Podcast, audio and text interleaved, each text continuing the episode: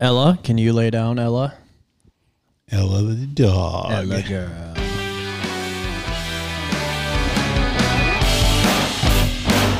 Welcome back, everybody, to the Guitar Ted podcast.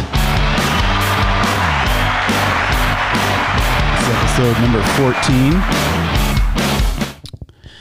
Whoa, quit messing with the sound. Yeah. My sound engineer's out of control. That's New York Roll over there messing with the buttons. Thanks for listening, everybody, and welcome back. We're uh, going to have a special guest. We'll get to that a little bit later today. Um, but first of all, we want to acknowledge that this is sponsored by the Spinistry again. So we have a new script. Disclaimer. Disclaimer. so this goes out to everyone who likes things long, hard, and dirty. Club Spinistry membership is just $75 for 12 months, which is less than entry fees for a bunch of the single day events out there. That's true. Members have access to a plethora of free and discounted Spinistry events, exclusive discounts, and access to a unique library of over 1,700 adventure, gravel, and bikepacking routes via Ride with GPS. Right now, Club Spinistry members get free entry into the Rat 1000, which is a 1,000 mile gravel adventure from Arkansas to New Mexico, which makes for an ideal training ride for those who are looking to attempt Tour Divide someday. Additionally, Club Spinistry members get free entry into the Texas Chainring Massacre, which is a gravel event in February. Ideal for those who want to get an early start to the gravel season or if you just want to get away from the snow and ice. Go to www.spinistry.net for more information about all of their events and a link to join Club Spinistry. Thanks to Club Spinistry and uh, those involved for this sponsorship of the Guitar Ted podcast. And now we are going to talk about everything's on sale. Roll back those prices. Yeah. So I don't know. I was just we were just talking off air before uh, we started this recording that um, I got I don't know at least two or three emails just today about heavily discounted bicycling items. It's not even the cycling industry. It's everything that I'm seeing. Really? Oh, yeah. I've been shopping like camper van stuff because I've been pontificating building one. Camper van. And Eh, we won't go down that rabbit hole, but I'm just saying it's it's across a lot of things. I think a lot of people are bracing for impact and trying to get money in the coffers and get their uh, whip out the door. Yeah, I, I think uh, what I was telling you earlier is, you know, in the cycling industry, what a lot of people don't realize is there's lots of moving parts in the background. So you go in your bike shop and you see 2023 product on the floor, but they're just about ready to load up the 2024 product to get it over here.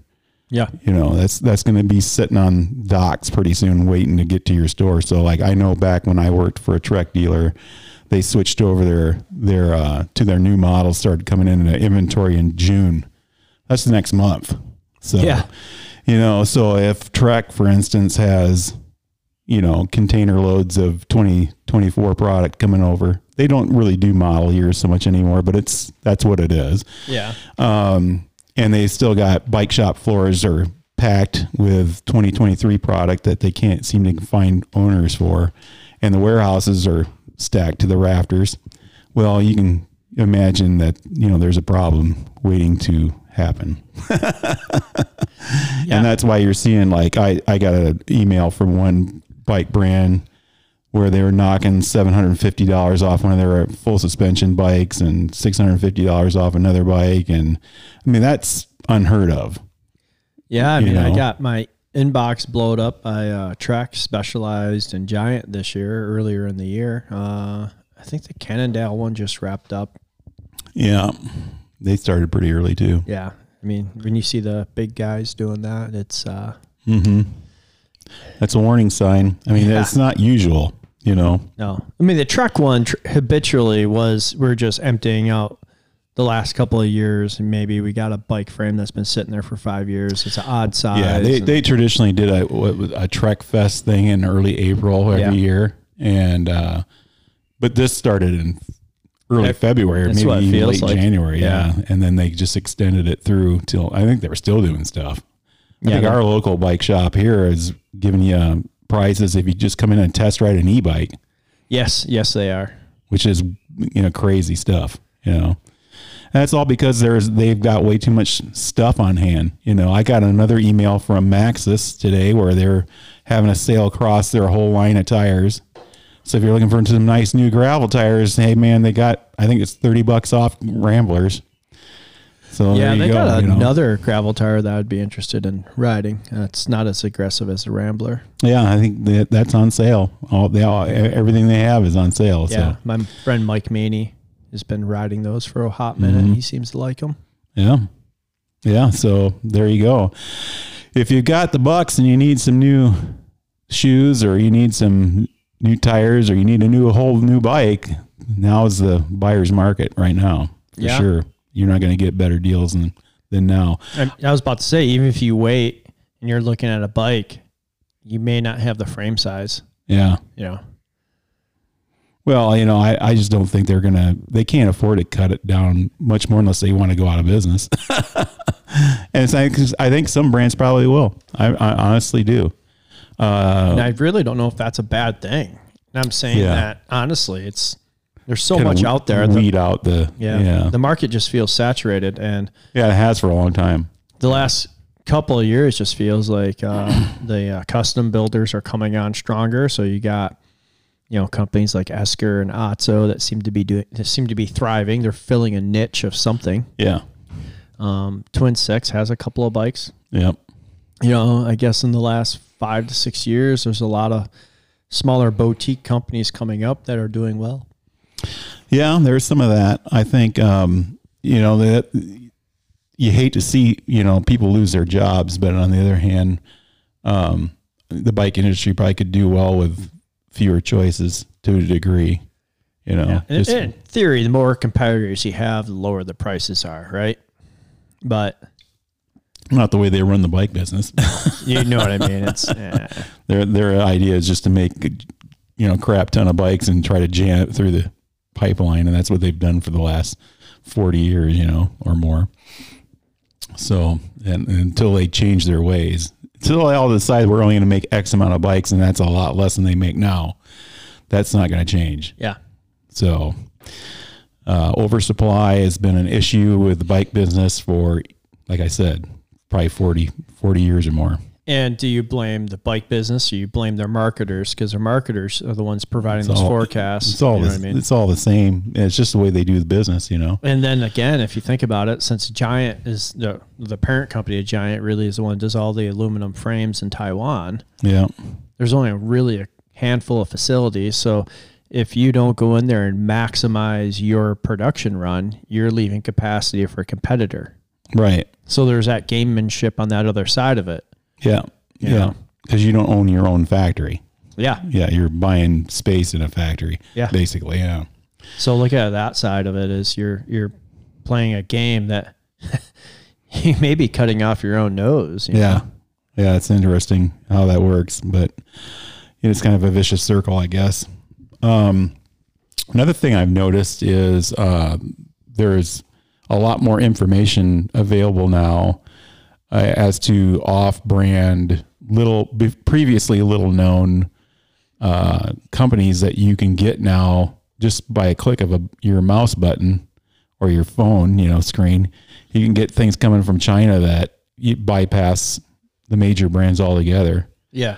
Um, I know, like there, I was talking on my blog not too long ago about uh, Sensah, and there's a um, L2 and a couple other brands that make complete drivetrains now, wireless shifting drivetrains that you can buy for you know 500 bucks or 350 bucks or uh, you know it's, the prices are insane. You know, Yeah, it makes you wonder why is their prices so low? Is is it the marketing that's not out there? So there's there's a cost savings in them not Yeah, doing all these sponsorships. They're not sponsoring UCI. They're not sponsoring a race Right. team. They're not I trying mean, to support salaries Yeah. for you know big wigs and whatnots and athletes and events and So it makes you wonder. yeah. You know, it's it's just a factory with some people in it. They're trying to make a life, you know, over there.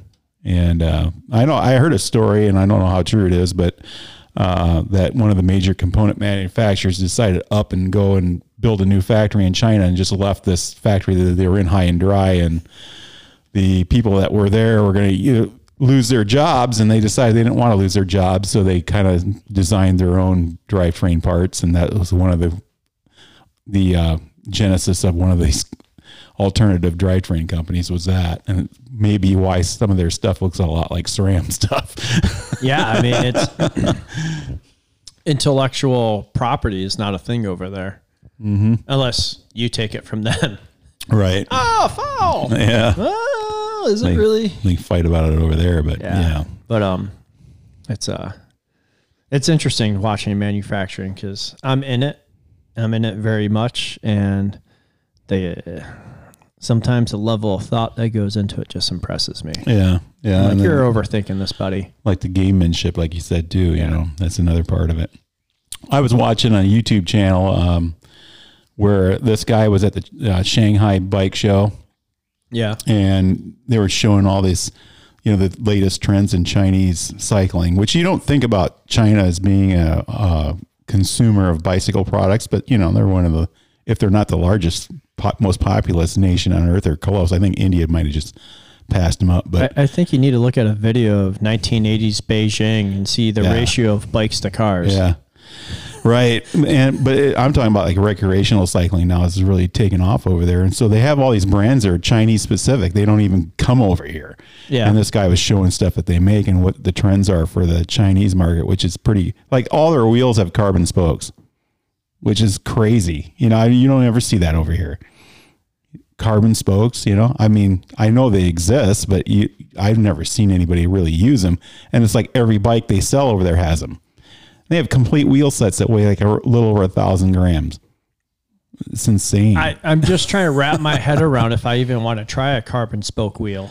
yeah, I but it's like common over there. well, just thinking about the compression stresses, yeah, I'm just like, my brain's just not processing it right now yeah. It's it's amazing the stuff they they got going on over there. because I think would putting tension on carbon fiber would not be good. Like sustain ten, like you know what I mean? Well, unload, unload, load, unload. It's usually how spoke works, right? Yeah, but even just So- setting it up, Yeah, you're putting tension on it just uh, Yeah, from the hub to, flange right? to the nipple, right? So you're putting tension on it that way, and I think that alone would be weird. yeah, And then exactly what you're saying, the rotation Right. stacked on with load unload. Yeah. It's it's then- interesting how they get how they do it, but I'm sure they've engineered it out to be a thing, you know, where it's safe to ride. Yeah, I'm not saying it's not doable. It's just my brain's just not processing it right. Mm-hmm. Yeah. I guess And uh, yeah, I it's working. Yeah, I mean they they've got them over there, boatloads of them over there actually. Yeah. And then there, one of the the funnier things I saw, if you're not familiar with trade shows and bicycle trade shows in specific, there's always like the fringe area or there's there's a showroom that's like in the basement or behind you know in the back oh you want to go back there and see the weird stuff that's back there you know Yeah. where the booths are really cheap and the, the oddball ideas kind of all congregate in these areas. And so, and sometimes there's people wheeling things through the aisles that they can't really afford a booth, but they've got this idea they want to show everybody. And it's some wacko, bizarro Yeah. idea. So trade shows have a lot of that going on and bicycle trade shows are no stranger to that. So this guy found a full suspension e-trike that had a like a full on mountain bike fork on the front, and it wa- it looked like a it looked like a, a mini link, like you would normally see like a Santa Cruz full suspension Yeah. bike, but it was a trike. it was crazy. It doesn't really. it kind of makes sense because I can see kind of like the I beam going back, being split in two, and kind of like having a uh, a car suspension on it. Well, this guy, this this had like the the rear triangle was intact from like a regular bicycle, but it would just you know the axle was extended out, and then it had a platform with a with a box in the back. It was a cargo trike. Okay. but it was made off a mountain bike platform, and it was pretty crazy. And I can't, and it was all carbon. I can't imagine what it cost. Oh man, But- imagine your big dummy being a full square. I know, right? Surly. Yeah, come on now. You can make this out of steel. But yeah, I just had to mention that because I thought that was pretty pretty wild. But you know, you, you look at things like uh, GPS computers and then who's been Yeah. dominant there in that market, and uh, now there's you know Chinese companies making competitive uh, product for you know two hundred bucks Yeah. comparative to a com- is competitive to a Garmin 1040, you know, which costs what 500, something like that. I think they're down to 300 now, 200. Or no, that's Wahoo Roam is down Yeah, like, Wahoo's down there Oh yeah, Yeah. they're they're cut. I think I saw it 199, I think. again with the sale thing. Yeah, and I I was just like I just never mind. I had buyer's remorse on the last one. You know what I mean? Yeah. Not the last swap. It was the last Wahoo. I bought a used one from a friend for a hundred bucks. And I was like two weeks later, they slashed the prices on Roam's. I was like, well, shit, I could have got the girlfriend a colored screen one, better features. You know what I mean? Yeah. It, it was um, it was interesting. Yeah. Do we want to do uh, a gravel grinder amplifier first before Michelle calls in from for Colesburg? Yep. Yeah. So we our guest today is as New York Roll just let on is uh, the director of the Colesburg Backyard 40. I think it's what they call it now. Yep. It's had different names through the years. We'll find out more about that. So let's do gravel amplifier right now. What do you got? Um, I have a new event. You're going to have to go to Toppling Goliath's uh, webpage to register. Yeah. Um, Toppling Goliath is a beer Yep. craft bre- beer brewery in uh, Decorah, Iowa. Yep. So- World renowned, by the way. yeah, it's legitimately good stuff. Mm-hmm. Um, they found a good way to make tasty beer. Um, anyways, it's uh, September thirtieth. It's eight thirty to nine o'clock. It's the Goliath Gravel Ride. Gravel Um, grinder. Goliath gravel grinder. Well, so if you look at this, the picture says Goliath Gravel Ride, and then right underneath it, it says Goliath Gravel Grinder. So we'll use both. So, I'm going to go gravel grinder because I like that. It makes I- people I- mad. not going to argue with you. I'm just showing you what I'm reading, bud. Um, it's September 30th, 8:30 to 9 a.m. Uh, this is their first year. They have a 50k and 100k option. Um, it showcases the scenic bluffs and natural beauty of the Decorah area from the POV of unpaved roads and scenic byways. This is what I find interesting with this. Yeah. Some 200 riders will participate in this day long event, starting with breakfast and culminating with live music and fresh from the tap toppling Goliath beers. Of course, lots of riding in between. I just want to know how they're going to get 200 riders on their first year because it seems Yeah. like I'm not begrudging them anything, That's a lot of people. but I've It's toppling Goliath, though. Yeah, there's that too. That's a pretty good poll. But I've seen events claim or make statements and then they're not even at a fraction of what they said. Yeah. You know, But they got a marketing team and a little bit more push than your average Yeah. person does. yeah, but you know what I mean. Mm-hmm. Um, I like Core Four last year. They did extremely well. I think Right. they had like 650 to 700 riders, Yeah. which was huge. Yeah. It was a very successful first But event. We'll talk to Alex in a couple of weeks, and he was just relentless with his marketing. He still is. Yeah. well, he cooled off over the holidays because I think he was like break time. Yeah. You got But- you do have to take a break. Yeah. you- But you're going to find out, people, that the marketing for Core 4 is going to come back strong. Oh yeah. That's all I'm going to say. but um, we'll talk with them later about that. But there is um, right now it says click for info to register, and you click the link, and there's nothing. So I would just stay tuned to the website uh, for again, the Goliath gravel grinder. correct, right? and that's uh, toppling Goliath up in Decorah. Right. So you can expect it to be very hilly, very scenic, and um, it's not going to be, even though it's 100K or 50K, it's not going to be super easy. And here's Michelle. All right. Hold on, Michelle. All right. Alrighty, Michelle, can you hear us? I sure can. Can you hear me? Oh, yes. Oh, we can hear you. I had to get it on Bluetooth for some reason. when my iPhone picks up, it goes straight to anything else but what I want it to do. Right. Welcome, Michelle, to the Guitar Ted podcast. This is Guitar Ted, and we're, you're with New York Roll here. So thanks for making time to be with us today. Well, thanks for having me. So let's uh, start out uh, by having you tell people um, who you are representing today. Um, representing the Colesburg Back 40 gravel bike race. Right on. We'll get to more of the details of that in a little bit. But first off, whenever I have a new guest on, I always like to find out how you got into cycling. So if you could briefly tell us your cycling story of how you got into it, that'd be great. Oh boy, I don't want people to feel sorry for me, but um, I do have lower, I have lower back issues, and um, chiropractors, doctors, nothing was helping. Um, it's something that is mostly opposite of what most people have, and my back is overarched.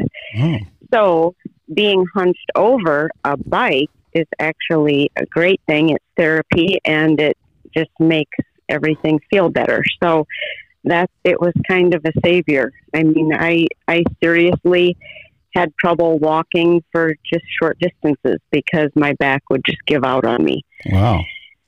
So cycling is saved me. That's it awesome. absolutely saved me. hmm It's kind of ironic because uh, one of the former directors of, of Colesburg, his blog was called Saved by the Bike. Did you know that? I didn't. Yeah, that's Lance Andre. I'm sure you know who he is, but his his oh, he's a good friend. yeah his his old blog was called Saved by the Bike, and so it kind of dovetails right into your story. That's kind of ironic. Uh, That is. So uh, that's how you got. Into, that's an amazing story, by the way. Um, how did you find gravel then? How did what? How did you get into the gravel cycling part of it? Well, I, I, my true passion is mountain biking. Okay. Um, I, I think it's because I have ADD and I just, you know, um, spinning and spinning um, on the highway on my road bike, which I love to do also. Um, it, I tend to get a little bored with it, so I really liked mountain biking. I liked um, different times of the year that you could get out of the elements, the wind, and still cycle. And um, I just like the variety of mountain biking. And then there's other times of the year in the spring when you have the freeze thaw Mhm. thing going on in the Midwest and you can't mountain bike and a lot of times it's too windy to be on the road and gravel cycling just seems to be a happy medium. Nice. So, So I I just really enjoy it. So where where are you from, Michelle? So that our listeners kind of got an idea where, where you're talking about. Well, I'm actually from I'm I'm here on my family farm, which is where I grew up and that is about 5 miles north of Colesburg, Iowa. Oh, okay. All right. So you're right up there in the hills then. I am. I'm Yeah. in the driftless area. Yeah. So why don't you uh, give people an idea of what you feel the driftless area is all about as far as terrain goes? Well, um, it's sort of, you know, when I um, when I start my award ceremony, I usually tell a Chuck Norris joke because I like Chuck Norris jokes, and um, I guess the main one is how many hills can Chuck Norris climb on his gravel bike? And the answer is all of them so in northeast Iowa, there are hills and hills and hills, and I enjoy climbing hills. So when I can find the hardest, nastiest, steepest, or longest, or even both, I put those into the race because I think other people, in a weird way, love hills also. yeah. No, you can keep Landau Road to yourself. Landau Road is is a great hill. I used to call it a gut punching hill. Yeah. And when I first started cycling, it took me probably three tries before I could get up the hill Right. without stopping. Yeah, you got to. But now, no, and Michelle, we're talking about a gravel road, right? yeah, that's right. Yeah. Yeah.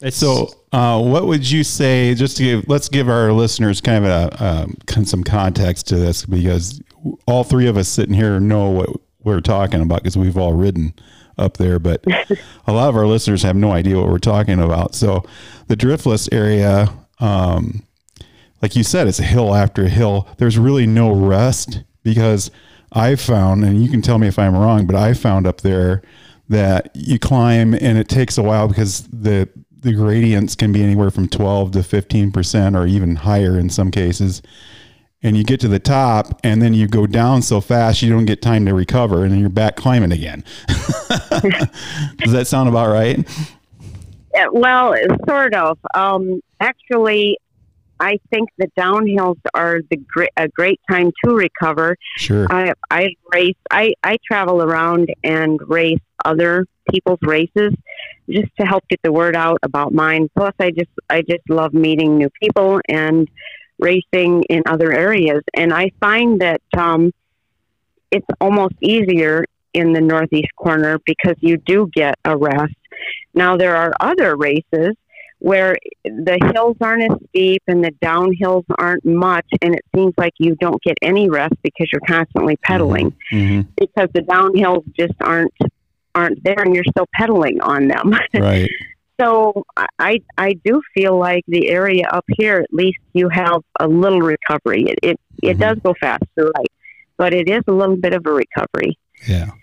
Yeah. So, So- it, it's a beautiful area too because uh, Iowa, for our listeners, Iowa is mostly on a grid. So if you looked at a map of Iowa and looked down on our gravel roads, it, it's going to look like a graph paper almost. But when you get up in there in the driftless area, it's not like that, is it, Michelle? No, you don't have the the square county roads up Yeah. here. It's winding and hilly and it's you just never know unless you're from the area you don't know what's coming Yeah. Yeah. Yeah, it's kind of like Colesburg is a southern portion of that topography. So if you go a mile south of Colesburg, it's fairly flat. But if you Yeah. go north or east or west a little bit, it's you're going to be nothing but climbing all day. Yeah. Yeah. That's what. I- Right. yeah. no you're absolutely right Yep. So on on your route, um, do you? I'm, I'm sure you probably feature a lot of the neater roads in the area, but are are there any of those ridge top roads that you can see for miles from? there are yeah I, They're- I- they're I really like those.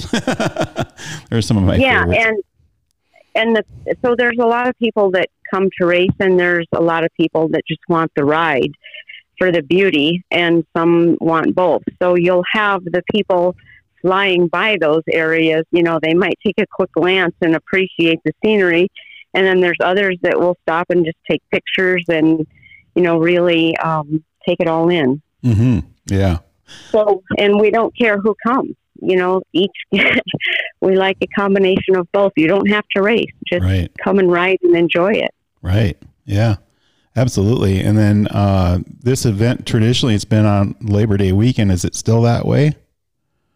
It is. It's um, so. I think it has gone back and forth. I've been the race director for the Colesburg race for I think five years now, Okay. and um, I believe in the past it has gone back and forth from the Sunday of Labor Day weekend to the Monday. hmm of that weekend, and we are back now to the Sunday Okay. because uh, we had a, a bigger turnout when I did that, and that was last year for the first time as far as since I've been directing. hmm We had um, we doubled our our quantity as far as registrations, and just it gave people who traveled long distances at least time to get back before they had to start work again on Tuesday. Yeah, they weren't in such a big hurry to get get home, right? Yeah, yeah, that's, That's right. nice. Yeah, Yeah. that, that was one of the drawbacks because you had to behave all weekend. you behave. I didn't say well. okay. Well, all Right. All right. Well, hey, Michelle, uh, can you tell us anything about the history of this race? Because I know it goes way back. It does. Um, this is the oldest gravel race in the Midwest, hmm ongoing gravel race, I should say. And this year is the 30th year anniversary. Nice. So um, Colesburg, the Colesburg race, you know, people were racing gravel before it was cool to race gravel and yeah. ride gravel. Yeah, absolutely. Yeah. So, um, they, if you want to know more about the the history of how it started, I I can go into that. It's it's Absolutely. a pretty cool story. yeah.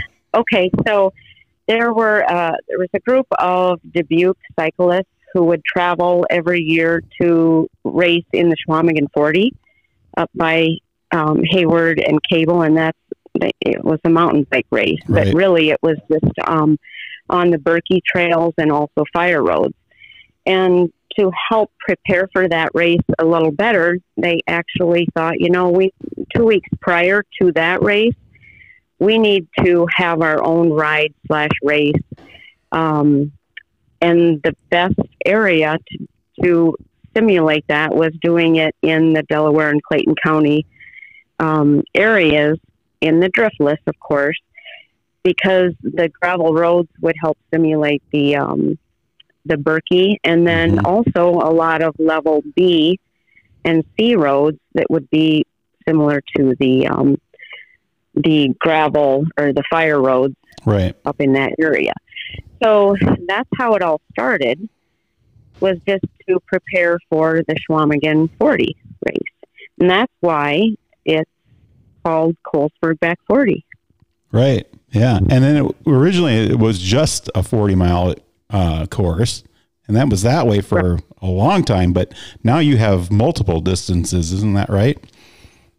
Yes, um, there is a 25 mile, a 45 mile because I keep adding a little bit. So it went from 40 to 45, and then uh, 60. And then last year I created Iowa's Hardest 100. So 100 miles of great scenery. Let's not call it steep hills. Yeah. let's call it great scenery. Um, so that was last year, and that was a huge success. And then this year, I'm thinking, okay, there's a lot of people that really, really like this torture. I'm going to create um, Iowa's Hardest 200. Right. So this year is Iowa's Hardest 200, and that will start the evening before. wow. So that'll that'll be on September 2nd, and that starts at 10 o'clock. Wow. So is that And here- one big loop or is that laps? Well, or? here, here's what it is. It's doing iHard 100 in both directions. okay. ah, interesting.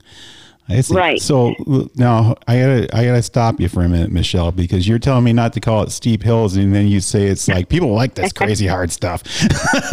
Right? but you're right. You're right. I get it. I Yeah, just had to point so- that out. so the iHard, iHard 100 and I iHard 200. And last year for the I iHard 100, um, you received a title belt. So Nice. what I did was I took stones from this area, you know, basically a limestone, had it engraved with our logo, and put it on a belt. So it was it's it's basically a title belt. That's awesome. So there will be a title belt for the 200 also. Nice. Very cool. Yeah. That's cool. So what uh, what can people expect uh, when they come to Colesburg as far as anything outside of just riding the bike? Um, nothing. Okay. Fair so enough. actually, I, I shouldn't say that. It, it's just beautiful all over when you're traveling or you know doing anything just to get to this location. And um, you know, you come to a very small town. You we have it at the Colesburg City Park. hmm So it's just extremely quaint. Um, of course, Iowa is full of Iowa nice people, so everyone is welcomed into this small town. And um, I guess what you get when you come to Colesburg to the race, you get someone who is very passionate and truly wants you to have the best time ever. And and that's what I love. I my question is when people finish, did you have fun? Will you come back again? And will you bring friends? Yeah. So it, it's really, really important to me that everybody has a great time. And then, you know, they'll come back and the money that is um, gathered from this race, it's all donated back to the community. Okay. So um, the Colesburg EMS, the Colesburg Community Club, and then there's also another small town, um, Garber. So Right. I also donate to the Garber EMS. Okay. You don't donate to Osterdock? Do oh, they, don't one? have. I was going to say they probably don't have one. There's nothing out there. I was No. say, gosh. There isn't. but if if there there were, then yes, I would. Oh, okay. It's, it's an old general store on the corner, and that's even questionable. yeah. Yeah. right, I- and the Turkey River. Yep. Um, so Michelle, uh, you you spoke about uh, the the uh, fundraising aspect of it. What do what do people pay to get into this event? Um, it's fifty dollars. Fifty dollars, and that's for all the distances, no matter what. Or It is. Um, what I did was, and there's a tandem event also, and I think I have that at seventy five okay, Yeah. instead of you know fifty dollars per person. I think I did seventy five. that makes it simple. so, Right. is your registration open now, or if not, when does it open? It it is open now. Okay, and they can find that on on a site somewhere. I take it. Um, Bike Reg. Bike Reg. Okay. We'll make sure we get that link in our show notes for people. That's great. Well, that was great. Yeah. Um, I have to ask you a question because I've ridden up there before. Do you, do you have Fantail Road in your course? Fantail Road. Yeah. okay, so don't don't take this wrong, but because I grew up in the area, I have my own names for these roads. um, you know, before years before the uh, nine one one, sure. uh, you know, we had to have certain names. But um, Fantail Road, I'm trying to think It's just what that is. it's just uh, north of Edgewood, Oh, they don't. just Oh. just north of Bixby State Park. Uh, actually, the race does go through Bixby. Yeah. It does. Uh, well, the one. Excuse me, it's the 100 mile. Yeah, okay. yeah, it sure does. I've got a beef with Fantail Road. That's why I asked you. um, going which way, north or south? Well, it kind of goes. It kind of starts down down there in the valley. Just I think it's just south of Littleton is where it kind of starts, and then it goes. It's like about a mile and a half, two mile climb, and it goes mostly west. Oh, I know what you're talking about, and I understand why. okay, so that would be called Bear Creek. Okay. In in you know, for locals, we call that Bear Creek Okay. Road. But I've ridden that road, and I know exactly what you're talking about. Yeah, that's that's. Uh, I've never made it all the way to the top without having to get off and walk. but usually, Oh, usually it's because I've ridden about ninety miles before I got to that point. So. yeah. I, I used to I- used to do a ride up there. Uh, I used to have my Guitar Ted Death Ride Invitational, and I'd go to different places, you know, and put that on. And I started uh, a couple years in Strawberry Point. We do this great big 116 mile loop, and it had that Oh. road in it. And um, yeah, so that like that kind of came at the end. And so we and I did it, and it always had this ride at the end of July. So you know it's hot and humid and crazy, stupid, and so I'm familiar with that area. and yeah, I've I've ridden, Fanta- I've ridden down Impala Road and come into Garber that way and done all that stuff. So Yeah. it's pretty fun. It's a neat area. I love it. I'm yeah, upset you. Fantail Road is definitely in the race. Yeah, yeah. I'm okay, upset good. you just don't commit to it in Pala, whether the river's up or not. Yeah, that could be a real mess if it was wet. I imagine. Well, it I've has never, been a mess. I've never ridden it when it was wet, but I'm one of the few that survived the crossing. yeah, yeah. But um, so one thing I added last year, which was kind of neat, is because I grew up in the area, I know you know basically everyone, and either I'm friends with a lot of the landowners or my parents or Mhm. both. And what I could do was I can incor- I incorporated in a lot of level C roads, and this is what they used to call them years ago. Um, we had C and B, and Right. C actually has turned into just okay. They're not maintained by the county anymore. They are given to the um, the landowner, The adjacent landowner. So- yeah.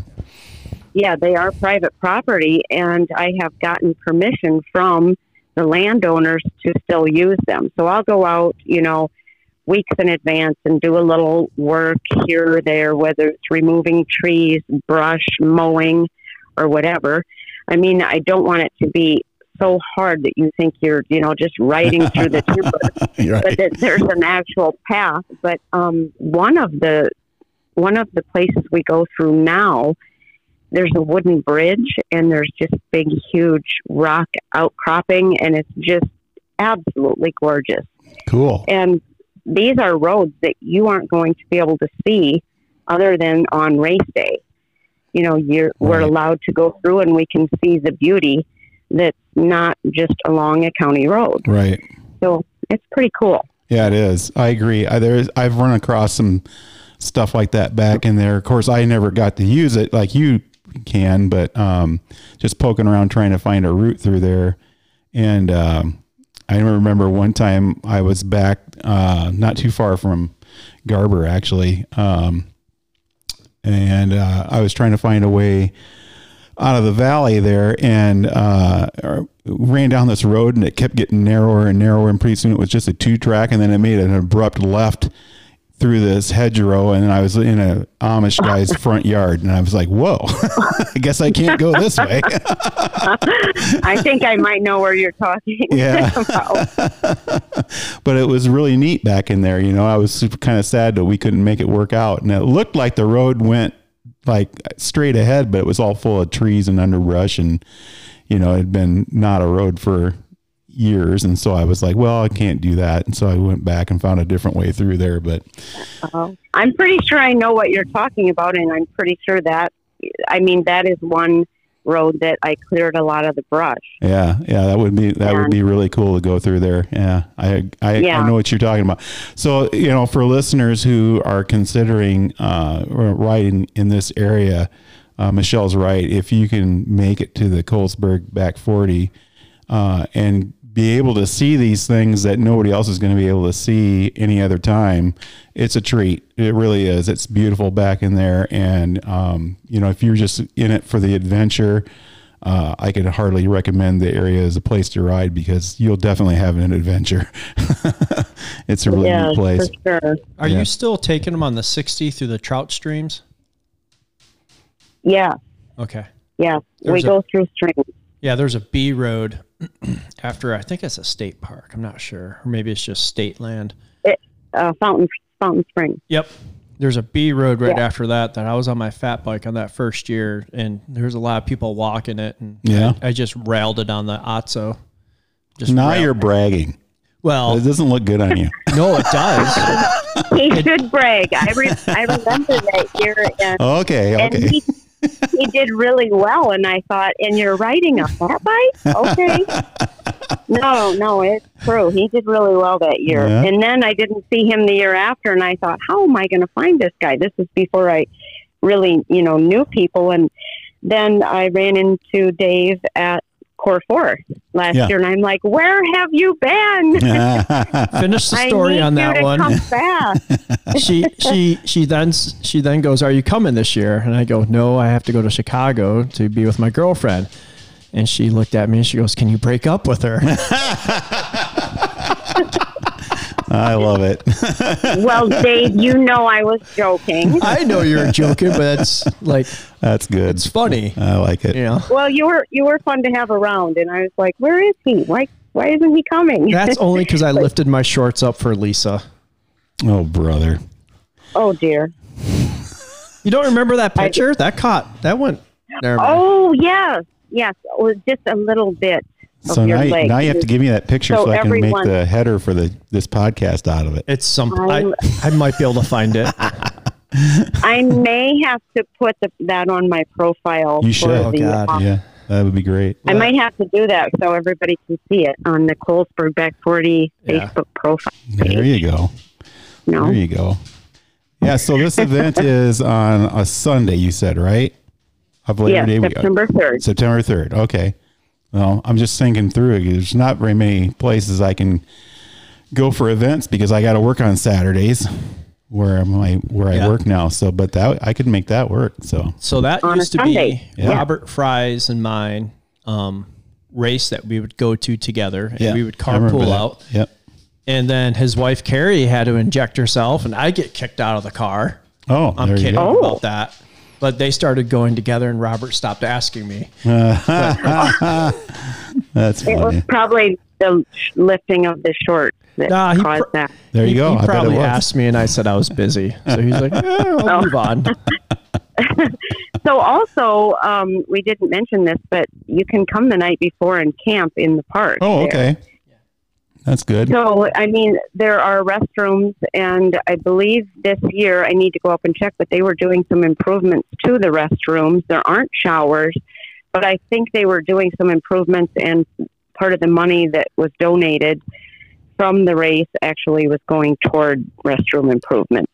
Nice. So there aren't showers. Um, there are places, you know, you can get electricity from the shelter and, and stuff like that, but you're welcome to pitch a tent or bring uh, RV or motorhome. There's uh, places to park, and yeah, it, And even if that place is full, you can go over the hill to Elkport yeah. to that one.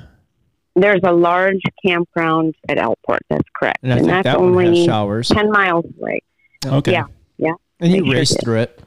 You're going to go through Yeah. it on the bikes anyways. Yeah. Yeah. the first yeah, that's year I a did- mandatory. Sorry, No, that's a ahead. mandatory check spot, uh, checkpoint Yeah. The during the race. Okay. Elkport. The first year I raced was the only year they did it out of Elkport. oh, really? Yeah. That was Oh. great to get that big climb in it in the beginning of it because Yeah. it's about mile and a quarter paved, I think, roughly. That was when Lance was still running it. Yeah, but we didn't turn off to where they turn off now. We went like another quarter mile, I think, up to an abandoned C road. And we just, Uh-huh. I just remember I was going, going, going, and then there was like a 16 inch drop because all the erosion. Oh, gee. Yeah, I tried. Surprise. I tried to fill some of that in for the race last year. Yeah. yeah, But, you need a Um, dump truck. Speaking, speaking of Elkport, um, there is, you know, hidden back in the timber, um, still in the town, there is a very steep little paved road that goes up to St. Michael's Cemetery. Oh, really? And I believe, oh gosh, the pitch on that I think is a 22. Wow. How do you and, get the you know, asphalt to stick? I don't know. right? it's very narrow and it's not very long, but I added that to the race last year where you went up, did a quick loop, and came back down. And people were, some people were like, I can't believe you did that. Why did you, why did you do that? Why did, and there were people swearing. And I thought, oh my gosh.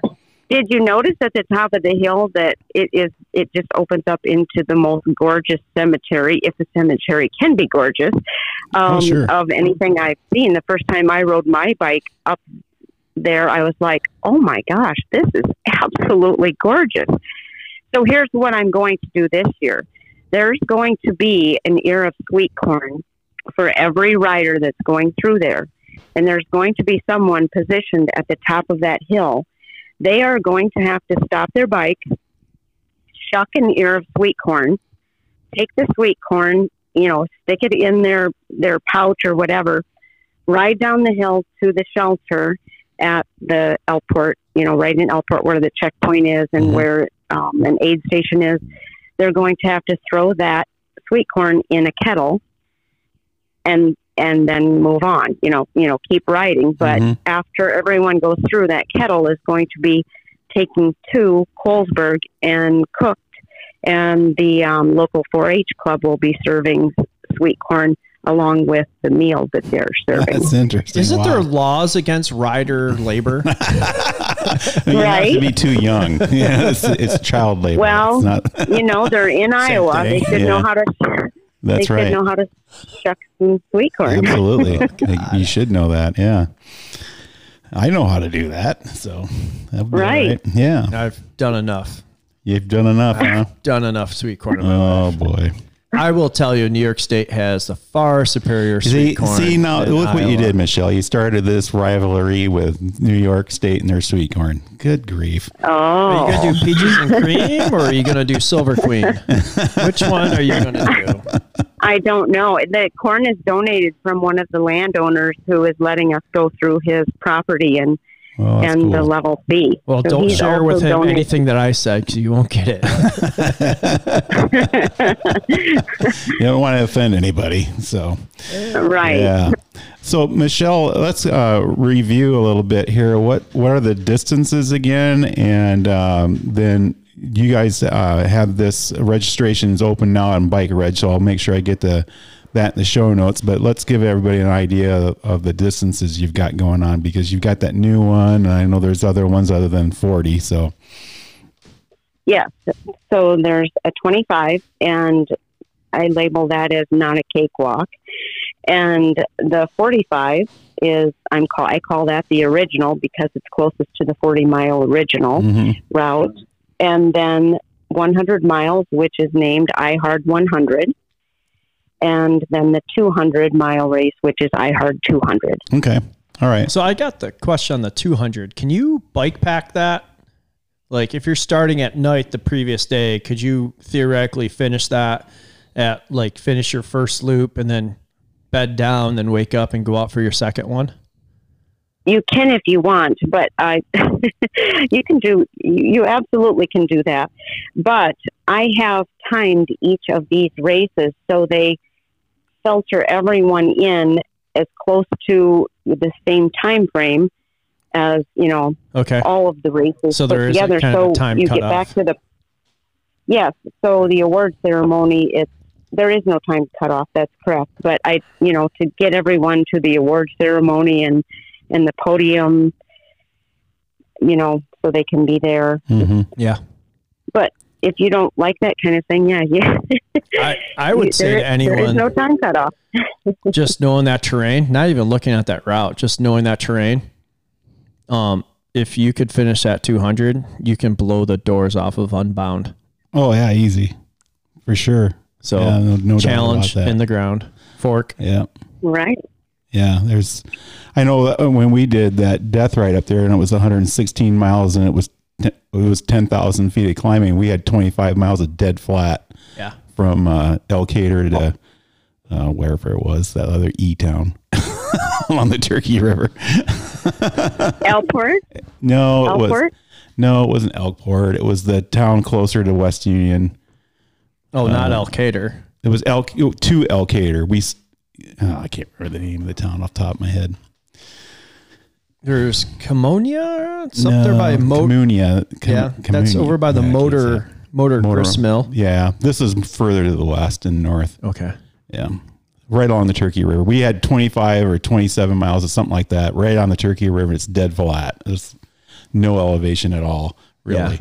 And so out of the 116, you take that 25 or so off, and that mileage had 10,000 feet of climbing. God.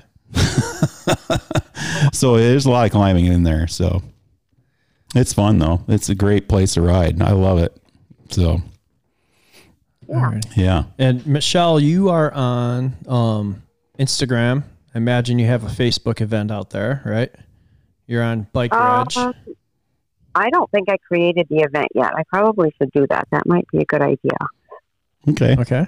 Well, if Didn't we- mean to give you work. uh, well, the event, or excuse me, all of the information is um, is on the Coldford page. But yes, I, I'll I'll do an event, which is something I've been meaning to do anyway, and then we'll have it there too. And I just thought of the town you were talking about. I think it's Elgin. Yes, yes, that's it. Thank you. Yes, Elgin, Elgin to Elkader. And there's that. It's a beautiful road, but it's just pretty much dead flat. So, Right. uh, but uh, that was we used that, and then we went out of Elkader to the east, and that's when all the fun began. All the climbing. So yeah. Anyway, um, so Facebook, you're on there. Do you do anything else on social media? Um, I don't think so. Okay. I do want to mention one other thing that um, so I used to race the Chequamegon 40 Right. also, hmm and I did it enough. And I thought, okay, the reason I'm in this area is because I love mountain biking. So if I race, then I can't mountain bike as much because the race is, you know, a lot of hills and it it takes a lot out of you, and you're, you know, you can't really ride a whole lot the next day, and you don't want to do it the day before. So I started becoming, I, I became a Chequamegon pirate. So Oh, I actually, if if you're familiar with the Chequamegon 40, then you know the Chequamegon Pirates.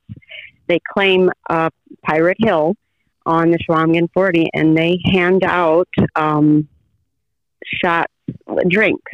okay. I, it's a mixture that we make up, and um, but anyway, what I'm leading to is the Chequamegon Pirates are all really good friends of mine, and they have been for years. So um, I believe pirates are going to show up and claim a hill on the Colford race this year. Oh boy. So that's that pirate thing I've been seeing. I'm just like shaking my head. I'm like, I don't understand this connection. Okay, that makes it sense. The Chequamegon Pirates are famous. yeah. I don't if know. Never been to you- Chequamegon. I don't think they were doing Oh. it. I don't think the Chequamegon Pirates were around in 1996 when I did the 40. Um, they probably weren't. Maybe they're just I wish up. they would have been. Yeah. So they But are I mi- I coming didn't get to that. Colesburg.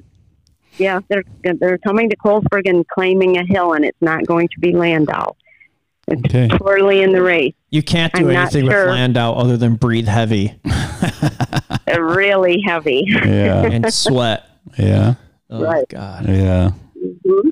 Yeah. Fun times. All right. Well, Michelle, is there anything that we've missed that you want to add? Make sure that you say, or we got you all covered there. I I can't think of anything. I really appreciate you taking the time and having me Sure. on the show. Absolutely. Well, we talked Great. about you enough. well, I Okay, I, just, hope it's good. Oh yeah, definitely. I think it's really uh, uh, um, a credit to you uh, that you've taken on the directing of this race, and obviously you have a passion for it, and you're you're very uh, you know enthusiastic about what you're doing, and I think that's really great. Uh, uh, spawned this idea way back in 1993. Uh, like you said, it was it's Iowa's gravel, oldest gravel race, and it's a great example of uh, one of the things that kind of helped spur the gravel scene on.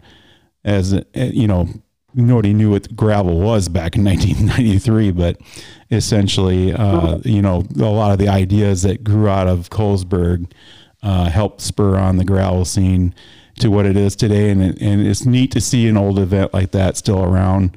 So I appreciate what you're doing, is what I'm saying. And I uh, wholeheartedly encourage you to keep going because I think it's just a, a treasure to have an event like that in Iowa. So thanks for taking the time to tell us about it. Yes, you're absolutely welcome. Everyone is welcome to come. Good. All right. Well, we'll get all the information in the show notes about the Colesburg Backyard 40. And uh, thank you for joining us today, Michelle. We'll talk to you later. Yeah, thank you. You bet. Bye now. Bye. Mm.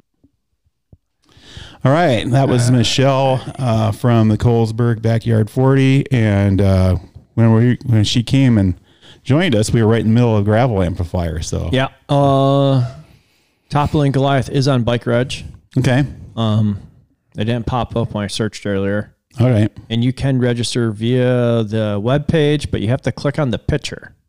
Is that how it works? That's how it worked. But the, where it says re- click register here, Yeah. so you clicked on that. No, you got to go up top and click on the picture. Oh, brother. Yeah. Exposing chinks in the armor. Yeah. What's an Easter egg, right? Yeah. Anyways, um, So that co- covers it for that one yep. for you. Yes, sir. All right. So mine, this is kind of a unique thing that just popped up here not too long ago. It's called Rebound, and it's sponsored by Shimano. And Rebound is kind of a response to uh, unbound gravel not being able to handle all the people that want to go do it. So Shimano decided to start this up, and they kind of take a took a page from pandemic era gravel events, and it's kind of a, a virtual all over the world Okay. gravel event, which is really neat idea. So here's what it says on their webpage, which we'll have the link to on the show notes. It says on June 3rd, it is time to rediscover your uh, own region, build your own route, and put in as much gravel as possible. Together, let's make this the most famous gravel event in the world. And so you can go with they what, they are uh, suggestion you do is that you kind of set up a route on, on your own, whatever you want to do, uh, but use the same distances that Unbound uses. So either 25, 50, 100, or 200. And then you would do this on June 3rd, which is the same date Yeah. as Unbound. And they suggest that wherever it is that you live, you start at six in the morning, like Unbound does Yeah. and then you uh, record this ride on a GPS unit and you upload it to Strava. And uh, from those people who are going to sign on to do this, they're going to give away prizes. Some of which include a free, uh, uh, free entry to next year's Unbound 2024, and also two free VIP tickets to this year's Tour de France. That's actually kind of cool. Yeah. So that's pretty neat. And plus, there's a bunch of other prizes too. You go to the website. It's also yeah. Shimano, so I'm not surprised they could do that. Right. So it's www.rebound.cc. We'll have that link in the show notes. And the entry fee is nothing. It's free. So can I piggyback off that idea here in a couple seconds? Yeah, sure. I like the free part. Yeah. And so they have, as of this morning when I checked it out, they had over 89,000 people committed to doing this. Those tickets. Yeah. So it's kind of cool, you know. I mean, they they've found a way to um, piggyback off the idea of Unbound and uh, make it, you know, inclusive Yeah. and uh, draw together the community in a way that's unique and fun, and uh, make it, you know, exciting from the standpoint that you could end up getting a neat little prize out of it. Just you know, even out of the 20 if you just did the 25 mile one it doesn't matter they don't care Yeah. so pretty cool what were you going to say about it? we should move the Guitar Ted blog turkey ride virtual gravel grinder to the podcast. And then whoever writes up a cool narrative gives us cool picks, send them a hat. uh okay i'm not, I'm not following you 100% what now All right. So normally you do the Guitar Ted virtual turkey burner. oh and turkey day yeah, okay yeah. gotcha So you Turkey usually burn. set it up. Yeah, You usually set it up uh, Wednesday till Sunday. Yeah. that- Yeah, yeah, uh, yeah, yeah. Thanksgiving weekend. yep So this isn't Canada Thanksgiving. This is America Thanksgiving. you're Sorry. going to offend the 4% of the people that listen from canada to our podcast no, they're too nice. They'll forgive me. Anyways, um, uh, I was just thinking that we should do something like that because you do it for your blog, yeah and that would get us some interaction with Yeah. the riders out there. yeah we could do something Maybe like we that. find some cool feedback. that could be the, our end of season challenge Oh yeah, because we're going to have a we'll talk more about that in the future but this uh this season of our podcast is probably going to close out in the fall and we'll take a break for a while and come back again in the new year but um before we leave today um we wanted to mention club spinistry again. The spinistry is the sponsor of this podcast and uh, they want you to know they have another free event looming for Club Spinistry members, at least for a bit longer. Free entries are going quickly on this one. It's the Midnight Massacre, the original nighttime gravel grinder, and it's back and sign up is now open to all, and it's free for Club Spinistry members for a limited time.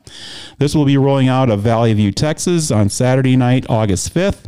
Right now, if you spend $75 on a Club Spinistry membership, it'll get you free entry into that event, the Midnight Massacre, January's Texas Chainring Massacre, and a bunch of other Spinistry get togethers throughout the country. It's a good time to put a little gravel in your travels. Come join the Spinistry at www.spinistry.net or visit for the Midnight Gravel. Um, the Midnight Massacre Gravel event is www.midnightgravel.com. and you can learn more about the Midnight Massacre there. And we'll have those uh, links in the show notes. Thanks to the Spinistry for sponsoring uh, the Guitar Ted podcast. And uh, we will be seeing you soon when we have another podcast for you cooked up. Thanks for listening, folks. Appreciate you.